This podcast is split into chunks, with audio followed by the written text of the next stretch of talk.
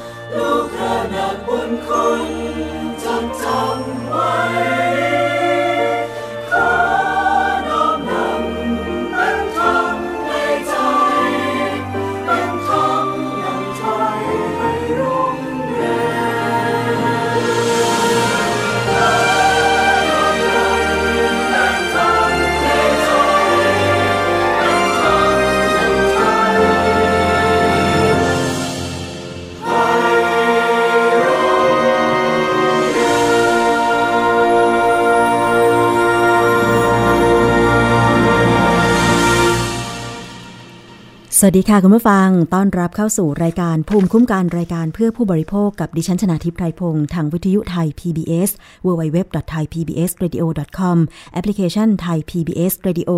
รวมถึง facebook.com/thaipbsradiofan ที่ท่านกำลังได้รับฟังรับชมอยู่ในขณะนี้นะคะ หลายท่านส่งข้อมูลปรบมือมาให้ยกนิ้วมาให้ อันนี้ก็ขอบคุณมากเลยค่ะ ติดตามรับฟังรายการเพื่อผู้บริโภคร่วมกันนะคะ แล้วก็ถ้าจะให้ดีให้เพื่อนๆของคุณนั้นได้รับฟังรายการที่ดีแบบนี้ด้วยก็คือการกดแชร์ Facebook Live ให้เพื่อนๆของคุณได้ชมด้วยนะคะ วันนี้สัญญาณอินเทอร์เน็ตเป็นอย่างไรบ้างนะคะ แจ้งดิฉันมาได้ค่ะ เพราะว่าช่วงนี้เอ๊รู้สึกว่าสัญญาณอินเทอร์เน็ตจะเสถียรหรือเปล่านะ การแพร่ภาพจะถูกขัดจังหวะหรือเปล่า การเข้าถึงเว็บไซต์โดยเฉพาะเว็บไซต์ www.thaipbsradio.com เป็นอย่างไรบ้าง ก็ แจ้งผลการรับฟังรับชมกันเข้ามาได้นะคะ วันนี้เริ่มต้นด้วยบทเพลงที่ให้กำลังใจทุกคนเลยค่ะ เกี่ยวกับเรื่องของการทำดีนะคะ วันนี้ประเด็นที่เราจะมาตามกันเรื่องของผู้บริโภคค่ะ ต่อเนื่องกันเลยทีเดียวกับเครื่องสำอางอาหารเสริมไม่ปลอดภัย ที่ออยและก็ทางตำรวจนะคะ ได้มีการดำเนินการทั้งจับกลุ่มตรวจค้นร้านค้า แล้วก็ ผู้ขายเครือข่าย อาหารเสริม ลดน้ำหนักเหล่านี้นะคะ และก็กำลังดำเนินการอยู่กับผลิตภัณฑ์ยี่ห้อลีนนะคะ ซึ่งวันนี้ค่ะเราจะมาฟังในส่วนของ ผู้ที่เป็นคนขายเครือข่าย ผลิตภัณฑ์เสริมอาหารลีนเนี่ยนะคะว่า เขามาขายผลิตภัณฑ์นี้ได้อย่างไร และท้ายที่สุดเนี่ยนะคะ เมื่อมีการตรวจสอบว่า ผลิตผลิตภัณฑ์ลีนเนี่ยนะคะมีสารอันตราย กินไปแล้วตายแล้วถึง 4 คน อันนี้รอผลอย่างเป็นทางการจากออยอีกครั้งหนึ่ง แต่ล่าสุดเนี่ยนะคะ คือสั่งห้ามขายห้ามผลิตผลิตภัณฑ์เสริมอาหารลีนแล้วนะคะ ซึ่งมีคำเตือนเยอะแยะมากมายเลยค่ะว่า ไม่ควรจะกินอาหารเสริมหรือยาลดน้ำหนักใด ๆ ทั้งสิ้น เพราะว่า มีสารอันตราย เดี๋ยวรอผลอย่างเป็นทางการนะคะว่า มีสารอะไรบ้าง บางคนเขาบอกว่า ไม่ถึงเดือนมีอาการแล้วก็เสียชีวิตเลยก็มี บางคน 45 วันนะคะ มีกรณีหนึ่งที่บอกว่ากินยาอาหารเสริมลดน้ำหนัก ลีนเนี่ยนะคะไม่ถึงสองเดือนก็ตายนะ แต่บางคนมีข่าวออกมาบอกว่า กินไปตั้งหลายเดือนแล้ว ไม่เห็นตายเลย ยังไงก็สบายใจที่จะกินต่อไป อะ อันนี้คุณผู้ฟังต้องฟังข่าวรอบด้านนะคะ แต่ยังไงก็แล้วแต่ สารอันตรายที่กินเข้าไปแล้วก็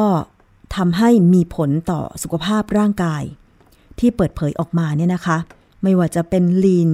SS3 กล่องดำแล้วก็ลีนบล็อกเบิร์น เบรกบิลกล่องสีขาวเนี่ยนะคะ มีสารไซบูทรามีน แล้วก็ไฮโดรคลอไรด์มีฤทธิ์กล่อมประสาทส่วนกลาง มีผลข้างเคียงกับผู้ที่ป่วยเป็นโรคหัวใจและหลอดเลือด ถึงผู้ที่ไม่ป่วยก็เป็นด้วยเหมือนกันนะคะ คุณผู้ฟัง อย่างที่มีการโฆษณา ที่มีการเผยแพร่ทางสื่อสังคมออนไลน์ แล้วก็ได้เห็นกันเนี่ยนะคะ ส่วนมากก็จะเอาคนที่หุ่นดีมาเป็นพรีเซนเตอร์มารีวิวเราไม่รู้หรอกภูมิหลังของคนที่มารีวิวเหล่านั้นเนี่ยนะคะ ใช้จริงหรือไม่ใช้จริง มีภาพ before and after before นั้นอ้วน after นั้นผอม แล้วก็มีบุคลากรทางการแพทย์อย่างเช่นหมอบอลและภรรยามารีวิวด้วย ซึ่งล่าสุดได้เข้าให้ปากคำกับทางตำรวจ อันนี้ต้องรอผลจากทางตำรวจว่า สิ่งที่หมอบอลและภรรยาให้ปากคำว่าเป็นผู้ขายไม่ได้ใช้ เครื่องแบบในการมารีวิวสินค้ายาลดน้ำหนักเนี่ยนะคะ จะเชื่อถือได้หรือไม่ ซึ่งทางแพทยสภาก็ออกมาบอกแล้วเหมือนกันว่าทำไมถึงจะต้องมีการสั่งสอบสวนกรณีหมอบอลออกมารีวิวสินค้า อาหารลดน้ำหนักนะคะตรงนี้ ซึ่งคุณผู้ฟัง ทางรายการตอบโจทย์ของไทย PBS ได้เชิญผู้ที่เคยเป็นเครือข่ายขายผลิตภัณฑ์ของลีนมาเปิดใจในรายการค่ะ ไปฟังคุณเอนามสมมุติกันนะคะว่าทำไมถึงมาร่วมขายมาเป็นเครือข่ายผลิตภัณฑ์ เสริมอาหารลีนนี้ที่มาที่ไปเป็นอย่างไรค่ะ เริ่มจากเห็นพี่ที่รู้จักอะค่ะโพสต์ใน Facebook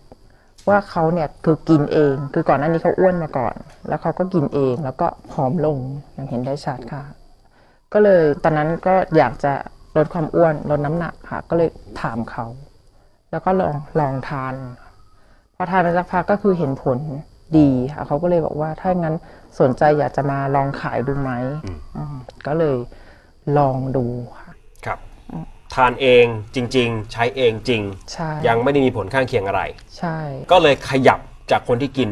กลายเป็นคนขาย ใช่ ตอนขายครั้งแรกนี่ขายเยอะไหมครับ ไม่เยอะค่ะ เป็นแค่แบบ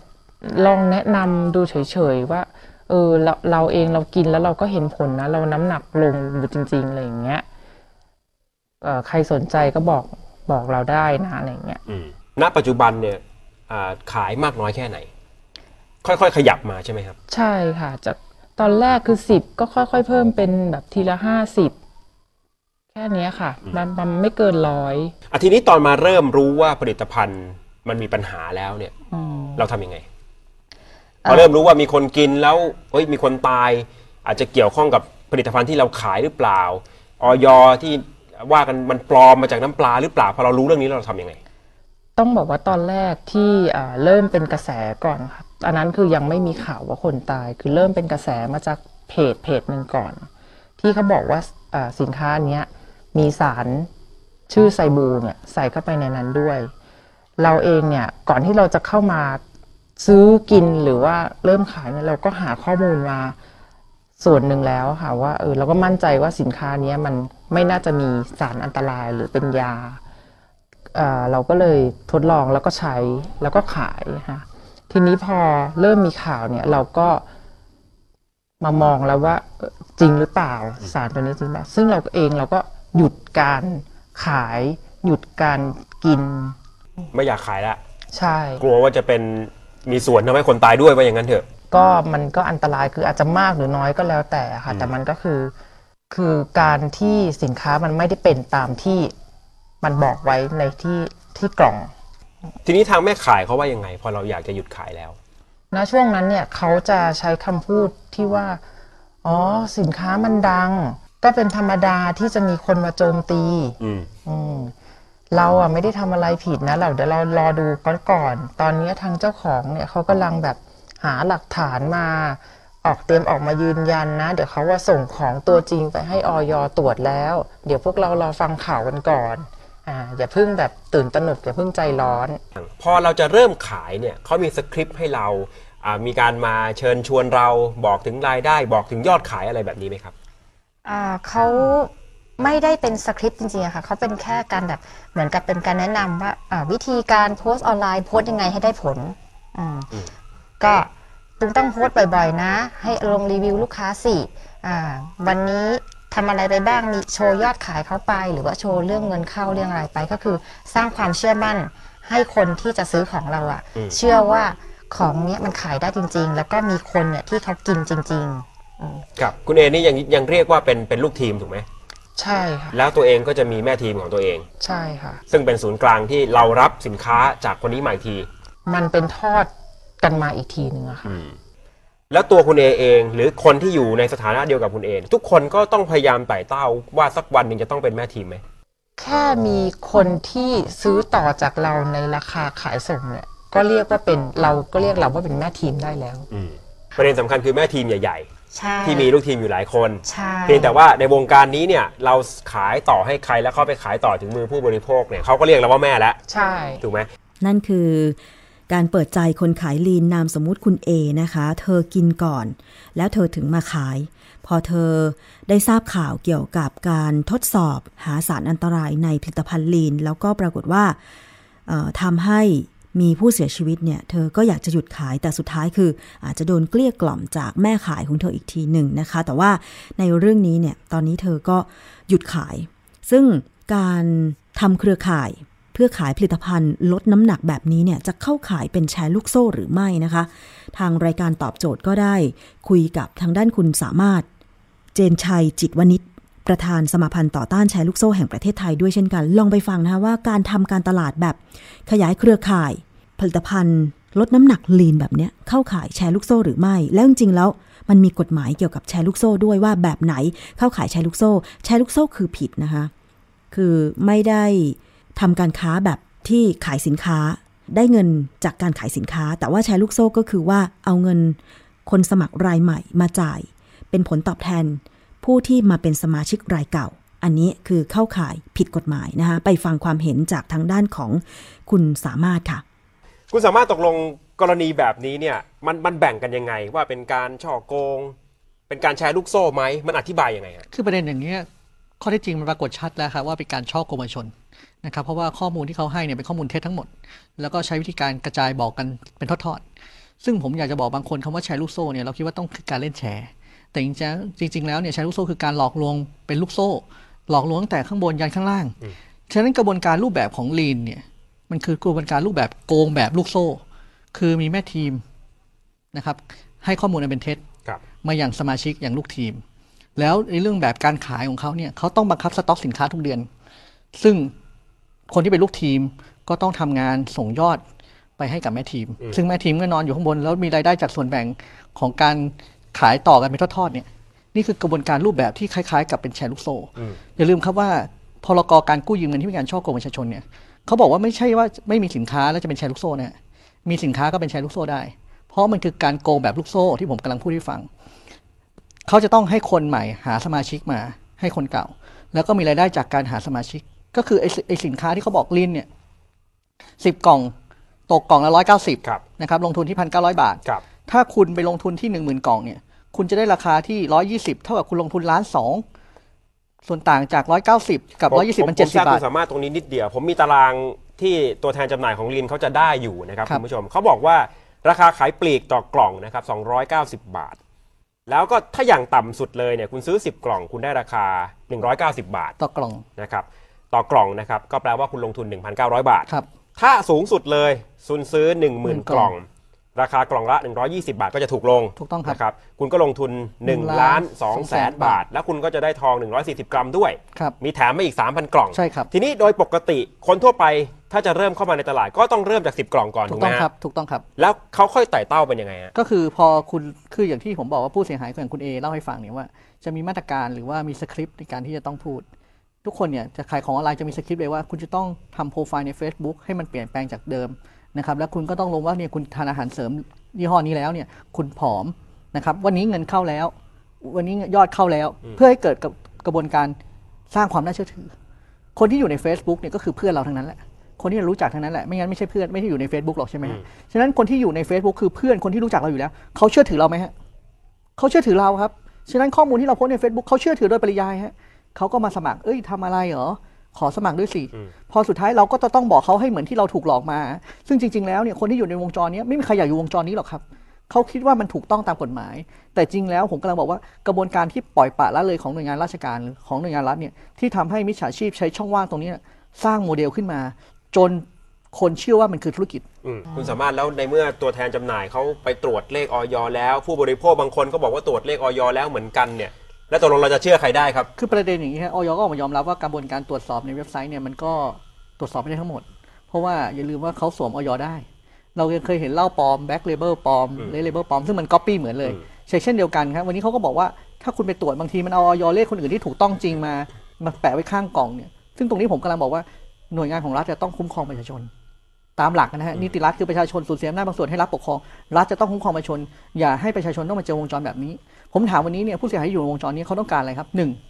วันนี้เขาเสียชื่อไปแล้วอืมเขาไม่อยู่ในวงจรนี้เขาไม่รู้หรอกว่าต้องมาขายอาหารปลอม ถูกตาหน้าว่าเป็นคนขายขายอาหารเสริมเสริมที่ทำให้คนลดวมอ้วตายทำให้คนตายเออที่ทำให้คนตายครับซึ่งคนที่จะมาตาหน้าคือเพื่อน คนที่รู้จักในเขา Facebook ก็ถูกหลอกไปอีกทีนึงถูกไหมฮะสองเขาต้องการอะไรครับเขาต้องการได้เงินคืนครับ เงินที่เขาถูกหลอกไปในจากการสต็อกของเนี่ยเขาต้องการได้เงินคืนเพราะบางคนเนี่ยบางคนถ้าสต็อกเป็นพันกล่องเป็นหมื่นกล่องเนี่ยมันเยอะนะฮะ แล้วสุดท้ายวันนี้เขาขายของไม่ได้ คืนก็ไม่ได้เขาทำไงฮะถ้าเขามีศีลธรรมหน่อยเขาก็ไม่ขายหยุดขาย ถ้าเขาไม่มีศีลธรรมฮะเขาก็ไปขายถูกต้องระบายออกให้หมดๆระบายออกโดยที่ไม่งั้นก็รับต้นใครทุนไม่ปดูข่าวก็ต้องซื้อไป ครับ พอซื้อไปเสร็จอย่าเกิดอะไรขึ้นฮะกินแล้วตาย หรืออเขาอาจจะไม่ขายแบรนด์นี้ละลินมัน คนรู้เยอะ เขาไปทำแพคเกจจิ้งมาใหม่ ครับสอดไส้อะของที่อยู่ในกล่องนี่เขาแกะออกแล้วเขาเปลี่ยนแพคเกจจิ้งใส่แบรนด์อะไรก็ไปปุ๊บแล้วไปขายชาวบ้านอะอืม ฉะนั้นตรงนี้เนี่ยใครจะรับผิดชอบคุณเอตอนนี้คุณเอเลือกแนวทางไหนครับ เพื่อจะเยียวยาให้ตัวเองไม่เสียหายไปมากกว่านี้นะครับ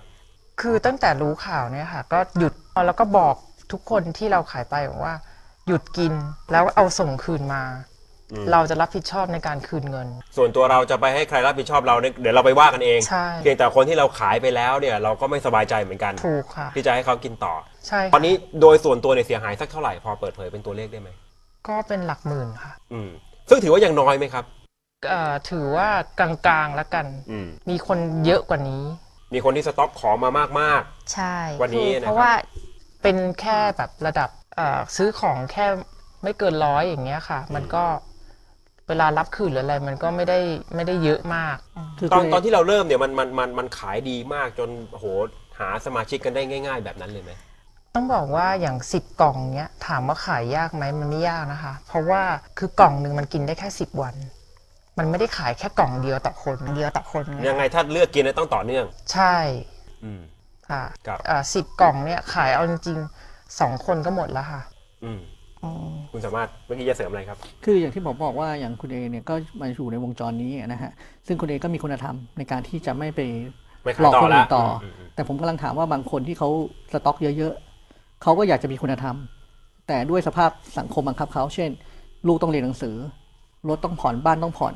เขาจะเอาคุณธรรมจากไหนอะฮะในเมื่อสภาพแวดล้อมมันบังคับให้เขาต้องเป็นอาชญากร ฉะนั้นผมกำลังบอกว่ากระบวนการที่จะต้องดำเนินเรื่องของคืนเงินให้ผู้เสียหายต้องไวอืมแล้วก็กระบวนการในการลงโทษ ผู้กระทำความผิดน่ะต้องรุนแรง ผมถามวันนี้เนี่ยอย่างเงี้ยถ้าเกิดเขาเอาไส้ในอะไปปลอมกล่องอื่น แล้วมาขายกับประชาชน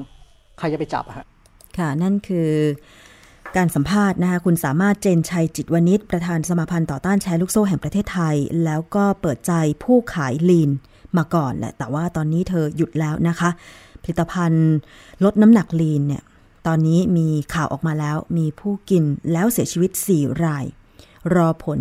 การตรวจสอบจากออยน่าจะทราบผลภายในเดือนนี้แหละนะคะ แล้วก็เบื้องต้นพบสารไซบูทรามีน แล้วก็สารอื่นอีกที่มีฤทธิ์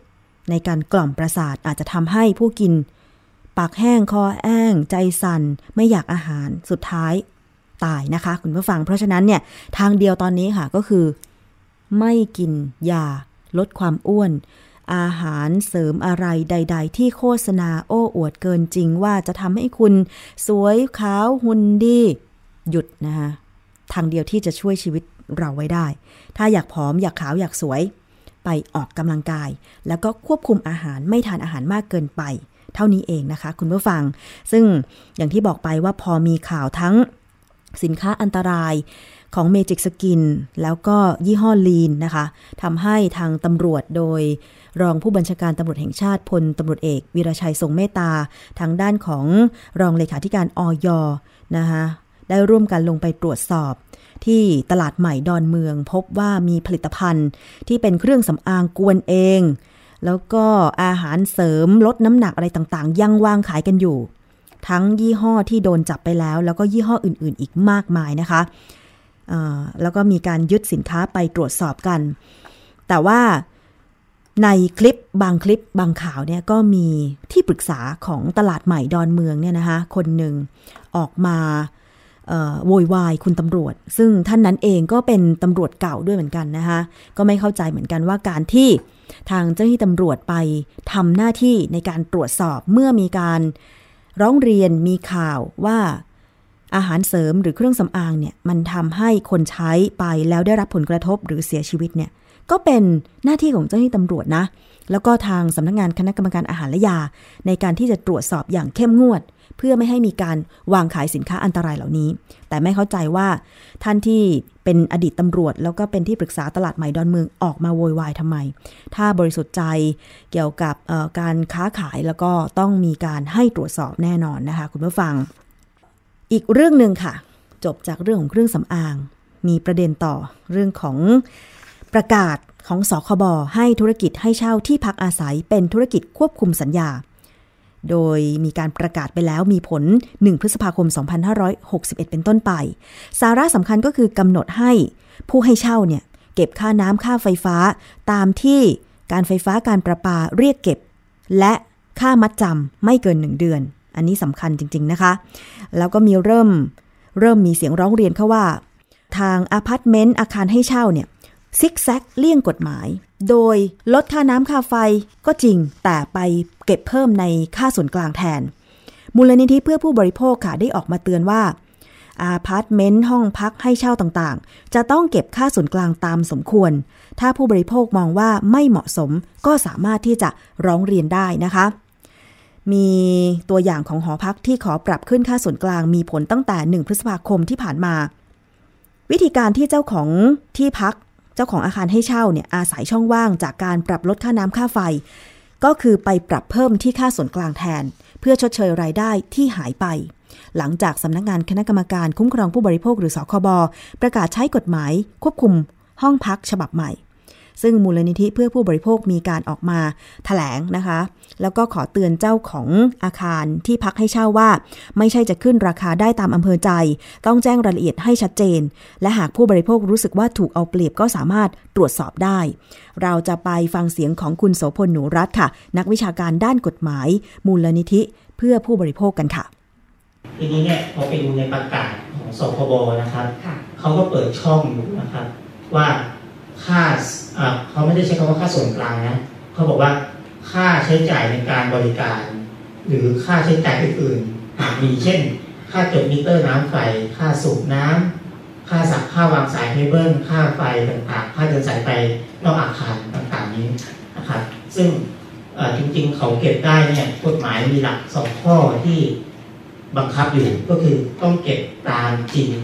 และมีเหตุผลอันสมควรนะครับ เก็บได้แต่ต้องตามจริงและมีเหตุผลอันสมควรสองก็คือว่าในสัญญาเนี่ยต้องระบุต้องระบุด้วยนะครับว่าเก็บเป็นค่าอะไรบ้าง ดังนั้นเนี่ยทุกวันนี้เนี่ยถ้าเกิดใครอยู่ดีๆเอออยู่หอมาเป็นปีแล้วเนี่ยจ่ายทุกเดือนทุกเดือนเนี่ยบินไม่เคยมีค่าส่วนกลางเลย ไม่เคยมีเลย แล้วอยู่ดีๆ พอเดือนเมษายนหรือว่าพฤษภาคมที่ถึงเนี่ยสิ้นเดือนเนี่ย อยู่ดีก็โผล่ค่าส่วนกลางขึ้นมาเนี่ย ก็ต้องกลับไปดูสัญญาเช่าของเราอะครับ ที่เราทำกับผู้ประกอบการเขาเขียนไว้หรือเปล่า ให้เขามีสิทธิ์เก็บได้หรือเปล่า ถ้าไม่เขียนเนี่ยก็เก็บไม่ได้ไม่เก็บไม่ได้นะครับ หรือว่าถ้าเกิดอยู่ดีคุณมาโผล่ว่าค่าส่วนกลางหนึ่งพันบาทอย่างเงี้ยแล้วคุณก็ไม่มีการแจกแจงว่ามันเป็นค่าอะไรบ้าง อย่างเงี้ยก็ไม่ถูกต้องนะครับ ถ้าพูดถึงเรื่องเงินประกันเนี่ย ก็จะเห็นว่ามันมีสองส่วนเนาะเงินประกันค่าเช่า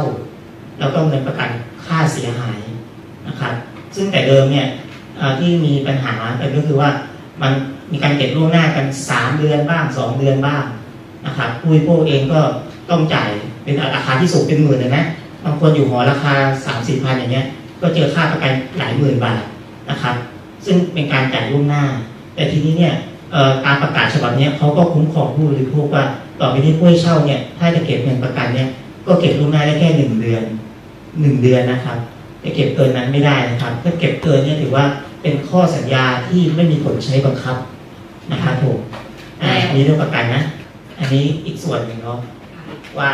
เออก็มีปัญหาร้องเรียนมาที่มูลนิธิเหมือนกันนะครับว่า เวลาที่เราไม่จ่ายค่าเช่าเนี่ย เขาก็อ้างว่าในสัญญาของพวกเขียนน่ะอ่าว่าเขามีสิทธิ์เข้าที่เข้าไปยึดทรัพย์สินอ่ายึดทรัพย์สินที่เช่า หรือว่าเข้าไปในห้องปิดกั้นการใช้ห้องได้ นะครับซึ่งประกาศฉบับนี้เนี่ยก็ระบุไว้ชัดเจนว่าห้ามทำถ้าเกิดมีข้อสัญญาเขียนไว้ก็ไม่มีผลใช้บังคับนะครับข้อสัญญาใช้บังคับไม่ได้ แต่ทีนี้ผมอยากพูดเรื่องเงินประกันอีกนิดนึงก็คือว่าตอนเข้าอยู่เนี่ยเก็บได้ไม่เกินเดือน แล้วตอนออกล่ะต้องคืนเงินประกันยังไงนะครับ ทีนี้เนี่ยกฎหมายก็บอกว่า ถ้าครบสัญญาแล้วเนี่ยแล้วเราจะออกเขามีหน้าที่ผู้ให้เช่าต้องคืนเงินประกันเนี่ยก็ต้องคืนทันที คืนทันทีนะครับนับแต่วันครบกำหนดสิ้นสัญญา เว้นแต่เขาจะขอตรวจสอบห้องตรวจสอบความเสียหายก่อนนะครับ แล้วก็ไปหาค่าเสียหายแล้วค่อยคืน ถ้าเกิดมีการตรวจสอบห้องอย่างเนี้ยเขาก็ต้องคืนภายในเจ็ดวันเจ็ดวันนะ อ่า อันนี้กฎหมายกำหนดชัดเจนนะครับ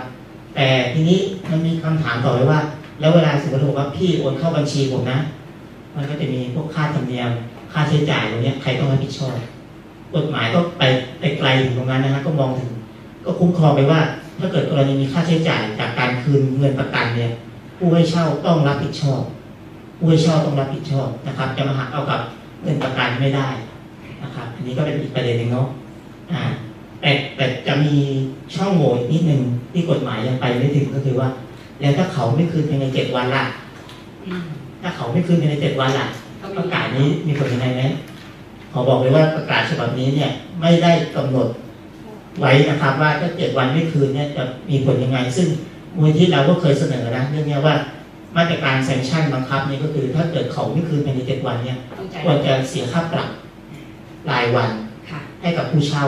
ในอัตราเดียวกันเดียวกับที่เขาเรียกเก็บกับผู้ให้กับผู้เช่าเวลาที่ผู้เช่าผิดสัญญาเช่านะครับ อันนี้แต่ว่าเนื่องจากมาตรการนี้ไม่ถูกระบุไว้ในประกาศฉบับนี้นะครับ ดังนั้นก็ยังมีจุดอ่อนอยู่ว่าถ้าเกิดเงินประกันเขาไม่คืนในเจ็ดวันเนี่ยก็ยังทำอะไรในส่วนประกาศนี้ไม่ได้นะ อืม เห็นด้วยนะคะ ใครที่เช่าอาคารที่พักอาศัยลองดูในสัญญาคือ ประกาศฉบับนี้มีผลบังคับใช้ก็คือคนที่จะเซ็นสัญญาเข้าเช่าที่พักอาศัยใหม่ตั้งแต่ 1 พฤษภาคมเป็นต้นไป แต่ว่าคนที่เซ็นสัญญาเช่าที่พักอาศัยนานมาแล้ว แล้วตอนนี้ยังเช่าอยู่เนี่ยนะคะ มีคำแนะนำบอกว่าก็ ลองย้ายที่พักใหม่ หรือถ้ายังคิดว่ายังไม่อยากย้ายอยู่ตรงนั้นก็สะดวกดี ก็ลองพูดคุยกับทางผู้ให้เช่าว่า จะขอเซ็นสัญญาใหม่ตามประกาศของสคบแต่ทีนี้ก็อย่างที่บอกไปว่า มันมีประเด็นปัญหาช่องโหว่ของประกาศสคบฉบับนี้เกี่ยวกับเรื่องของค่ามัดจำที่บอกว่าต้องคืนภายใน 7 วัน แล้วถ้าผู้ให้เช่าไม่คืนค่ามัดจำภายใน 7 วันให้กับผู้เช่าล่ะ ผู้เช่าสามารถเรียกร้องอะไรได้บ้าง ทางออกหนึ่งที่ทางมูลนิธิเพื่อผู้บริโภคเสนอก็คือว่า ถ้าไม่คืนเงินมัดจำภายใน 7 วัน ก็ต้องมีการเสียดอกเบี้ยให้กับผู้เช่า ที่คืนเงินช้าด้วยอะไรประมาณนี้นะคะ ผู้ให้เช่าต้องเสียเงิน ค่าดอกเบี้ยให้กับผู้ให้เช่าที่คืนเงินช้านั่นเองค่ะ เพิ่มเติมนิดนึงนะคะ เกี่ยวกับเรื่องของค่าน้ำค่าไฟไปดูค่าน้ำกันก่อน มีการเสนอให้การไฟฟ้านครหลวง การไฟฟ้าส่วนภูมิภาค การประปานครหลวง และการประปาส่วนภูมิภาคค่ะ ชี้แจงรายละเอียดอัตราการเก็บค่าบริการกับหอพัก กับอาพาร์ตเมนต์ต่างๆ เนื่องจากว่าแต่ละพื้นที่เก็บไม่เท่ากัน เพื่อเป็นข้อมูลให้ผู้บริโภคได้ตรวจสอบ อะ อันนี้เห็นด้วย เพราะว่าบางคนเนี่ยบอกว่า ก็ฉันขอจ่ายตามที่ การประปาเรียกเก็บ แต่เรียกเก็บเท่าไหร่ล่ะ เดี๋ยวผู้ให้เช่าจะมาอ้างได้ว่า อ้าว ก็การประปานครหลวงเขาเก็บจำนวนสมมุตินะ สมมุติ 15 บาทนี่ สมมุตินะคะ การประปาส่วนภูมิภาคอาจจะเก็บ 13 บาทอะไรอย่างเงี้ยสมมุตินะคะเพราะฉะนั้นเนี่ยก็อยากให้มีการออกมาให้รายละเอียดกับผู้บริโภคด้วยว่า ตกลงแล้ว การไฟฟ้า การประปานะคะทั้งส่วนกลางและส่วนภูมิภาคเนี่ยเก็บค่าน้ำค่าไฟกับอพาร์ตเมนต์กับหอพักเท่าไหร่นะคะจะได้เป็นการคำนวณกันไปในตัวด้วยว่า เวลาจะจ่ายค่าน้ำค่าไฟให้กับอาคารให้เช่าเนี่ย จะได้คำนวณถูกนะคะ นอกจากนี้ค่ะยังขอให้สคบเนี่ยขยายผลให้ครอบคลุมในส่วนของหอพักที่จดทะเบียน ตามพระราชบัญญัติหอพักปี 2558 และก็ควรจะตรวจสอบสัญญาเช่าของแต่ละหอพักที่มีการปรับปรุงใหม่ เพื่อให้สอดคล้องกับกฎหมายฉบับใหม่ ป้องกันการเอาเปรียบต่อผู้บริโภคด้วยค่ะ นี่คือเรื่องของหอพักนะคะ แต่ทีนี้ เรามีคำแนะนำจากคุณนฤมลเมฆบริสุทธิ์หัวหน้าศูนย์พิทักษ์สิทธิผู้บริโภคค่ะ ว่าผู้เช่าเนี่ยก่อนเข้าไปเช่าอาคารที่พักอาศัย ควรจะตรวจสอบสัญญาเช่าอาคาร และควรจะทำแบบบันทึกก่อนเช่าอาคาร จะเป็นอย่างไรไปฟังคุณนฤมลค่ะ ในขณะทำสัญญาหรือก่อนทำสัญญานะคะ มันก็จะมีแบบตรวจรับอืมมอบห้องต้องเรียกแบบนี้นะคะ แบบตรวจรับมอบห้องเช่านะคะ เพราะว่ามันจะมีรายละเอียดที่เราจะเข้าไปตรวจสอบได้ เพราะปัจจุบันเนี่ยมันมีข้อถกเถียงว่า ตอนหลังเนี่ยมีการหักเงินค่าประกันเรื่องทาสีใหม่นะคะตอกกระปูเนี่ยคนตอกเก่ามาเราก็พิสูจน์ไม่ได้ ตอนนี้คนที่จะเข้าไปทำสัญญาเช่าห้องพักต่างๆนะคะ ก็ใช้สัญญาแบบนี้ได้นะคะ โดยสามารถที่จะไปดูได้นะคะว่าไปตรวจสอบได้ว่าตอนที่เราเช่าห้องเนี่ย มันมีอะไรที่ชำรุดบกพร่องอยู่แล้วบ้าง เขียนหมายเหตุเขียนรายละเอียดเอาไว้นะคะ เพื่อที่เวลาที่ออกจากห้องแล้วหรืออบอกเลิกสัญญาเช่าแล้วเนี่ยผู้ประกอบการก็ไม่สามารถที่จะมาดำเนินการในเรื่องของการเรียกเก็บได้ในกรณีที่ถ้าห้องมันชำรุดบกพร่องตามที่เราได้มีการตรวจสอบเอาไว้ก่อนหน้านี้แล้วนะคะก็คืออย่างนี้นะครับส่วนหนึ่งเนี่ยเนื่องจากว่าเมื่อก่อนเนี่ยถ้าเกิดคนอยู่ห้องเช่าเนี่ยจะเจอลักษณะว่า เวลาเราทำสัญญาเข้าอยู่เนี่ย เขาไม่ได้มี list แบบนี้ เขาจะเขาจะให้เราเป็นบันทึกเองนะครับ ว่าฝักบัวเสียก๊อกน้ำเสียประตูลูกบิดเสีย เราต้องเขียนเอง มันไม่ได้มี list ให้เรามาตรวจเช็คแบบนี้นะครับ ซึ่งอันนี้มันจะทำให้เราครอบคลุมมากกว่านะครับบางอย่างเราก็ดูไม่รู้เนาะไม่ได้สังเกตค่ะอันนี้มันก็จะเป็นแบบส่วนใหญ่เลยว่าอะไรมีไม่มีบ้าง มันก็จะช่วยคุ้มครองเราว่าสมมติเวลาเวลาเลิกสัญญากันหรือหมดสัญญาจะย้ายออกเนี่ย มันก็จะเอาตัวนี้แหละมาอ้างอิงกันว่า ตอนที่คุณเข้าอยู่อะคุณทำเสียหายหรือเปล่านะครับ อันนี้ก็เป็นอีกหลักฐานหนึ่งที่สำคัญนะครับ ที่จะช่วยให้พวกเนี้ยไม่ถูกยึดเงินประกันคุณเติมคุณโสพลนิดนึงสัญญานี้เพิ่มเติมได้ อ่า เป็นตัวอย่างนะ แค่เป็นตัวอย่าง ถ้าในห้องมีรายละเอียดมากกว่าเดิม ก็ควรจะเพิ่มเติมเข้าไปอย่างเช่น สีไม่ได้ทาเก่าขนาดไหน ก็ใส่รายละเอียดลงไปได้นะคะไม่ใช่ต้อง list รายการดังนี้ นี่แค่เป็นแค่ตัวอย่าง นะคะสีส้มเข้ามาทาสีส้ม ไม่ได้ทาสีใหม่ ก็ใส่ลงไปได้นะคะ อันนี้เป็นแค่รายละเอียดเพื่อเรามีแนวทางในการ checklist นะคะอันนี้คือคือขณะทำสัญญาเช่านะคะแต่เมื่อทำสัญญาเช่าแล้วมีใบแจ้งหนี้อ่าอันนี้ก็จะมีรายละเอียดเรื่องการแจ้งหนี้อย่างที่บอกไว้ตามประกาศนะคะว่าก็จะมีทั้งเรื่องการแสดงหลักฐานเรื่องการเรียกเก็บค่าน้ำค่าไฟนะคะค่าใช้จ่ายอื่น ๆที่เกิดขึ้น นะคะว่ามีรายละเอียดอะไรบ้างนะคะ ผู้บริโภคไม่แน่ใจว่ารายละเอียดต่างๆ เหล่านี้ถูกต้องไหมหรือเป็นไปตามประกาศที่ของคุ้มครองไหมเรามีสิทธิ์ที่จะขอตรวจสอบหลักฐานกับทางผู้ประกอบธุรกิจได้นะคะ ว่าไอสิ่งที่คุณเรียกเก็บเนี่ยมันตรงกับที่คุณถูกเรียกรัดเรียกเก็บหรือเปล่าอย่างเช่นค่าน้ำค่าไฟนะคะ อันนี้ก็จะเป็นรายละเอียดที่เพื่อให้เป็นแนวทางให้ผู้บริโภคได้เข้าไปใช้สิทธิ์นะคะในกรณีที่เกิดปัญหา แล้วก็มีแนวทางในการจัดการตัวเองในแต่ละเดือนนะคะ ว่าตัวเองจะจ่ายค่าน้ำค่าไฟที่เป็นธรรมหรือเปล่านะคะอ่าครับแล้วก็วันนี้ก็คงจะได้รายละเอียดนะคะ ที่เป็นประเด็นเนาะที่ถกเถียงกันมาว่าอย่างไหนเก็บได้หรือไม่ได้นะคะ แล้วก็เราคิดว่าวันนี้เราน่าจะมีสิ่งถ้าที่ใครมีคำถามคำถก็สามารถตั้งคำถามใน Facebook ไลฟ์ของเราได้ในโพสต์ด้านล่างค่ะนะครับ หรือว่ามีคำถามที่อยากให้ทางมูลนิธิช่วยเข้าไปตอบนะคะ อันนี้ก็แจ้งมาได้ค่ะ มีคนถามเข้ามาใน Facebook Live นะค่ะคะบอกว่าอ่าการที่หอพักเขาเหมาเหมาเก็บร้อยบาทต่อเดือนเนี่ยถูกต้องไหมเขาทำถูกต้องไหมอ่าก็อย่างที่ชี้แจงไปครับว่าคุณเหมาเก็บร้อยบาทเนี่ยแต่คุณไม่แสดงให้ผู้บริโภคเห็นว่าคุณเก็บเป็นค่าอะไรอันเนี้ยก็ไม่ถูกต้องหนึ่เพงราะร้อว่ายตาบามท นี่ค่าน้ำค่าน้ำหนึ่งร้อยบาทนะคะค่าน้ำหนึ่งร้อยบาท ค่ะตอนก็ผิดนี้อยู่แล้วเพราะว่าเขาให้เก็บตามจริงค่ะนะครับ ในอัตราเดียวกันกับที่คุณจ่ายประปาเนี่ยคุณจ่ายประปาในอัตราหน่วยละเท่าไหร่เนี่ยคุณก็ต้องเรียกเก็บกับผู้บริโภคผู้เช่าใน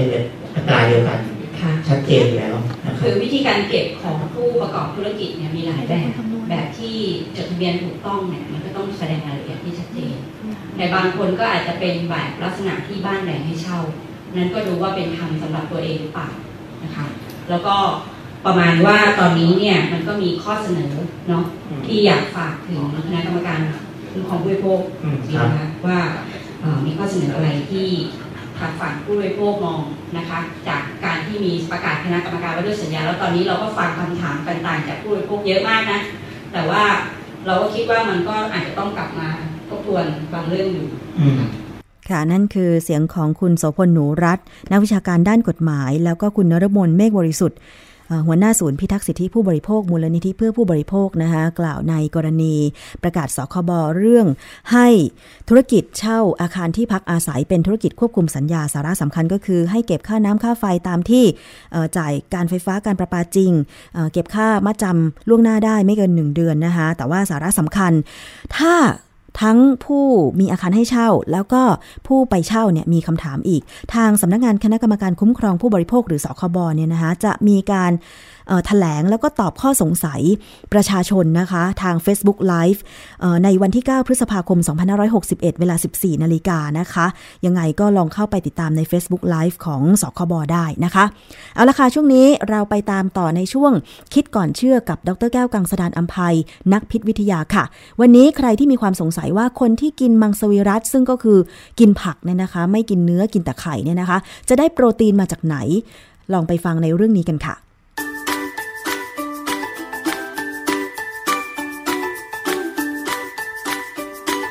ช่วง คิดก่อนเชื่อ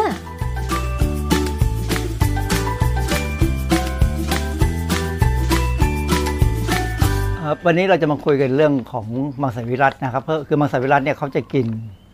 อาหารที่ไม่มีเนื้อสัตว์แต่ว่าโปรตีนเนี่ยจะได้จากพืชนี่พืชมันก็มีสองอย่างคือใบผัก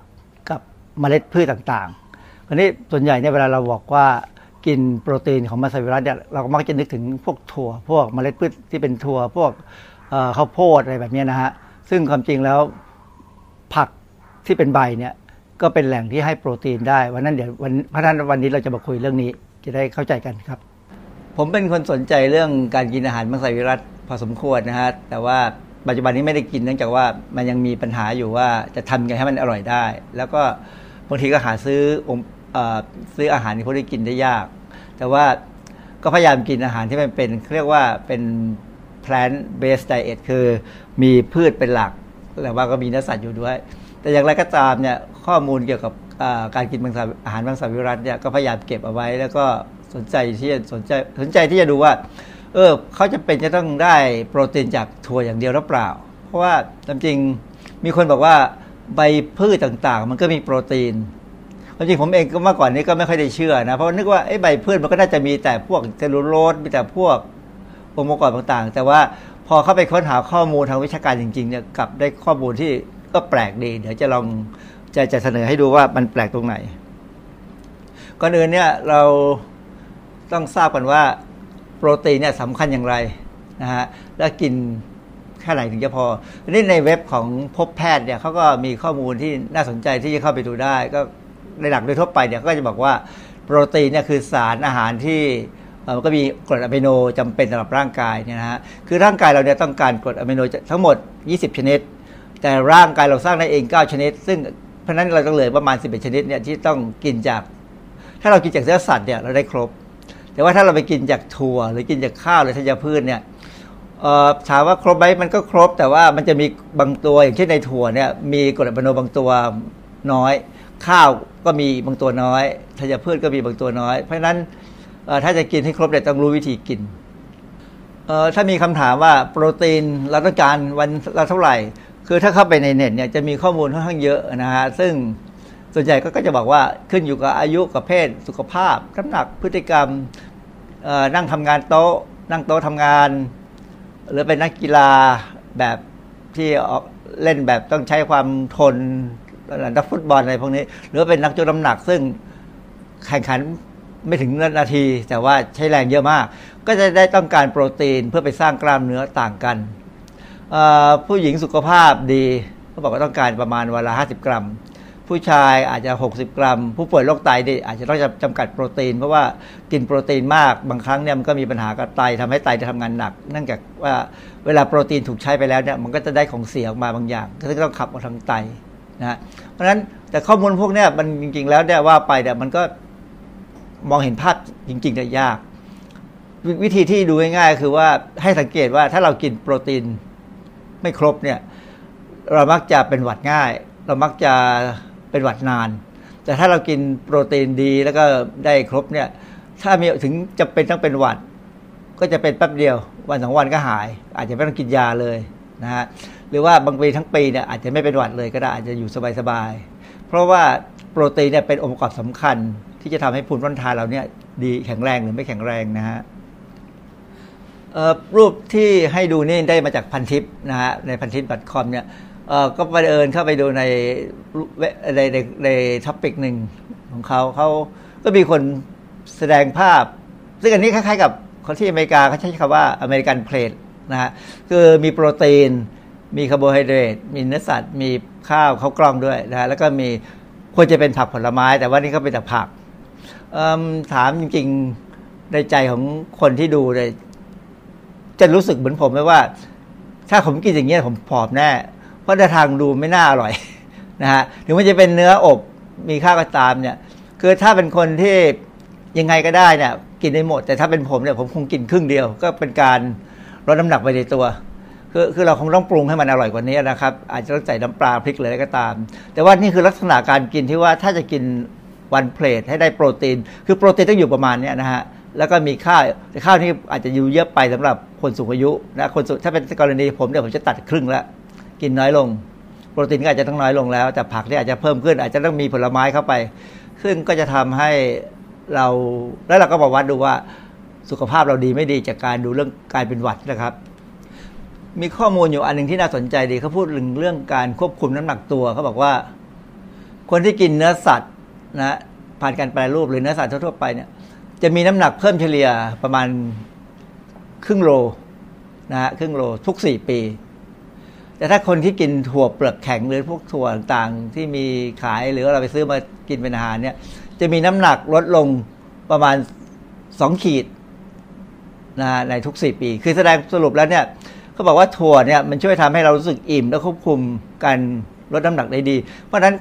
หลาย ๆ คนที่พยายามลดน้ำหนักเนี่ยและคิดว่าเอ๊ะทำไมมันลดลงไม่ได้สักที อาจจะต้องลองเปลี่ยนการกิน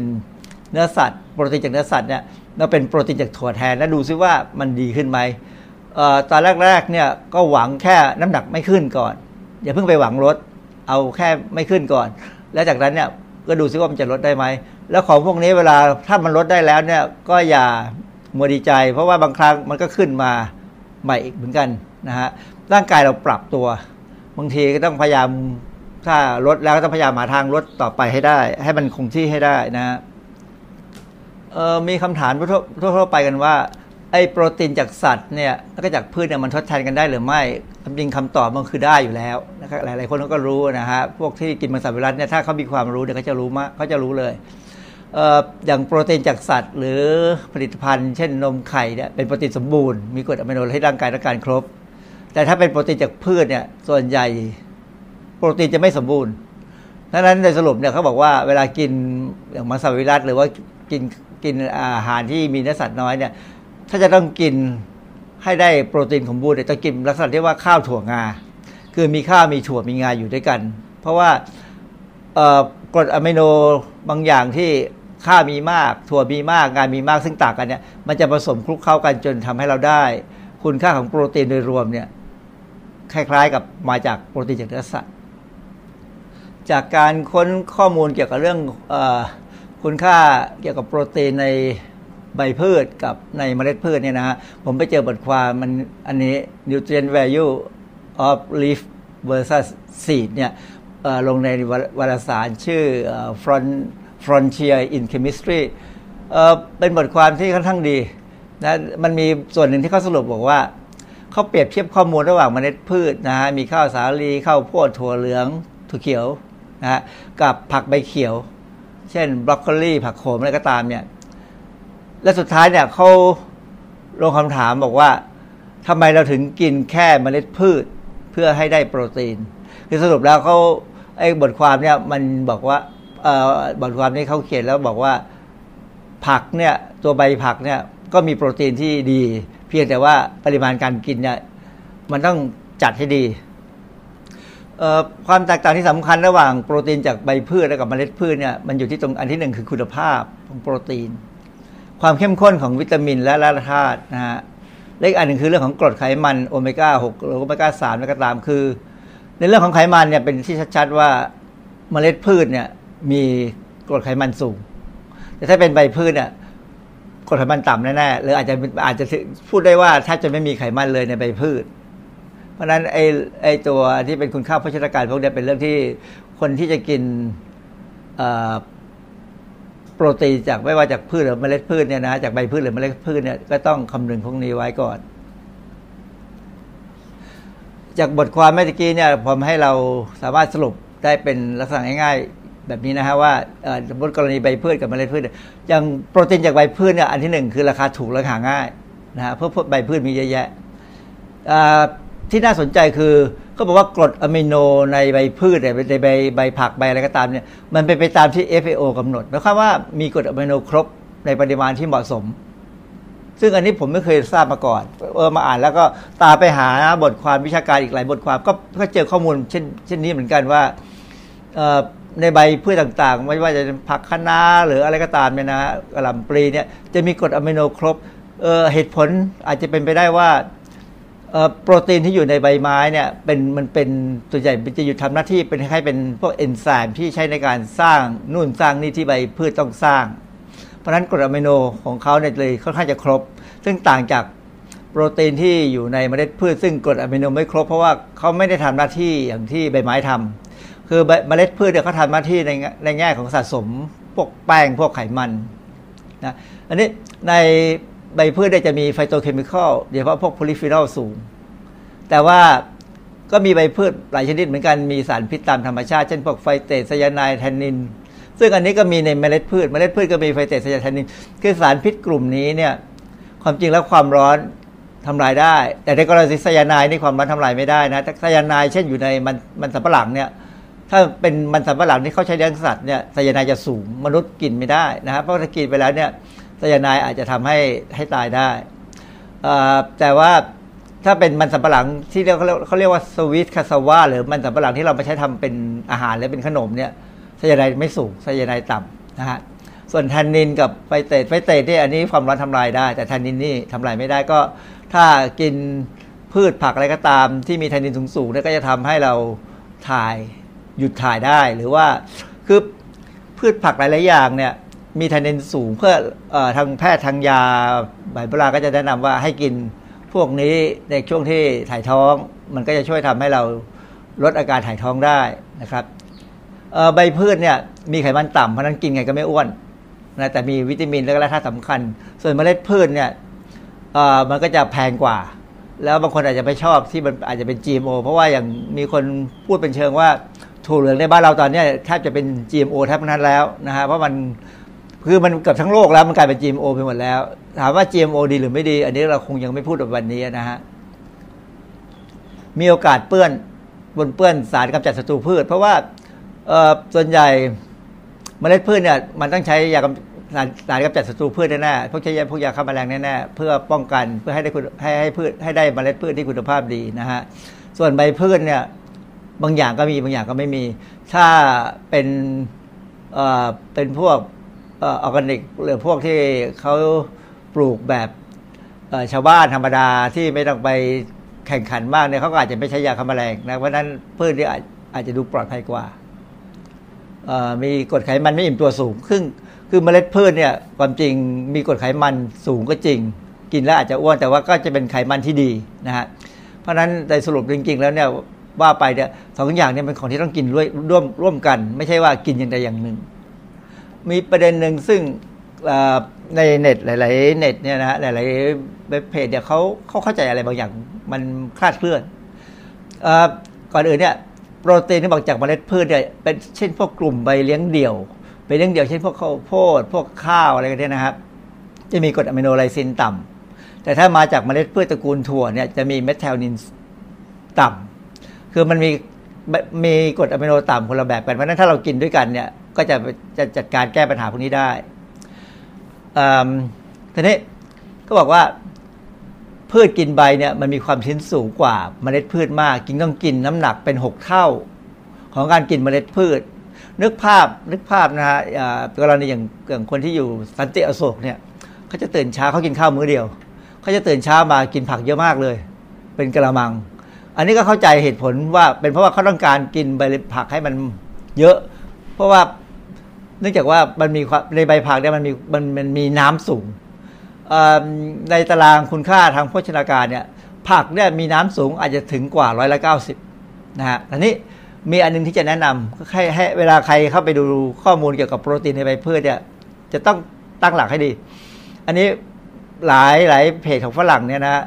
จะบอกว่าสปินัชเนี่ยมีโปรตีน 49%เปอร์เซ็นต์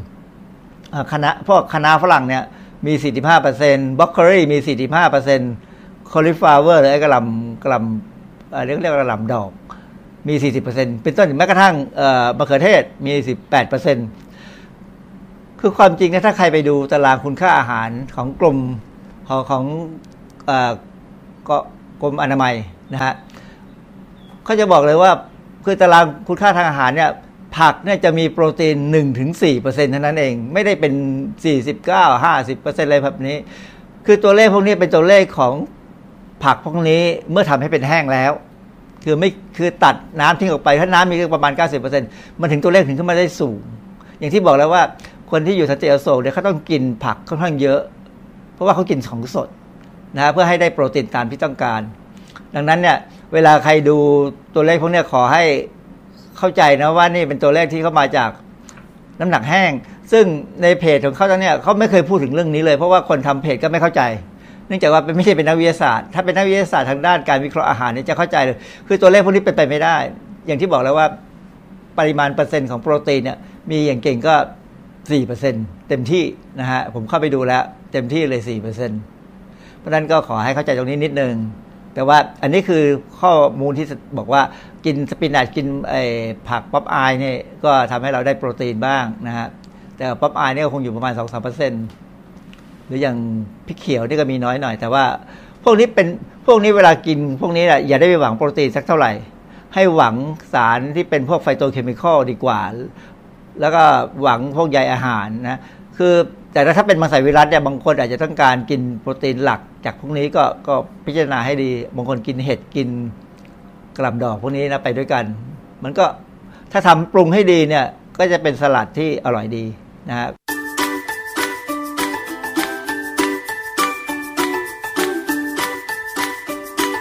ช่วงคิดก่อนเชื่อ